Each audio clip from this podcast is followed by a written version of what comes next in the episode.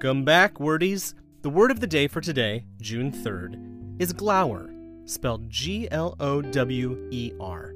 This verb means to look or stare with sullen dislike, discontent, or anger. Here, it is used in a sentence.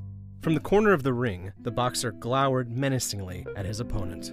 Glower may bring to mind another verb in the English language that starts with G, glare. But where glare is more pointed and angry, glower skews a little more gloomy, sullen, and indicative of a disagreeable or surly mood. Glower and its Middle English forms come from northern England and Scotland, but beyond that, the source is obscure. It could be Scandinavian in origin. For example, from an Icelandic word meaning to glow, like a cat's eyes, or a Swedish and Norwegian dialect word meaning to glow, stare. Glean more from Word of the Day at dictionary.com.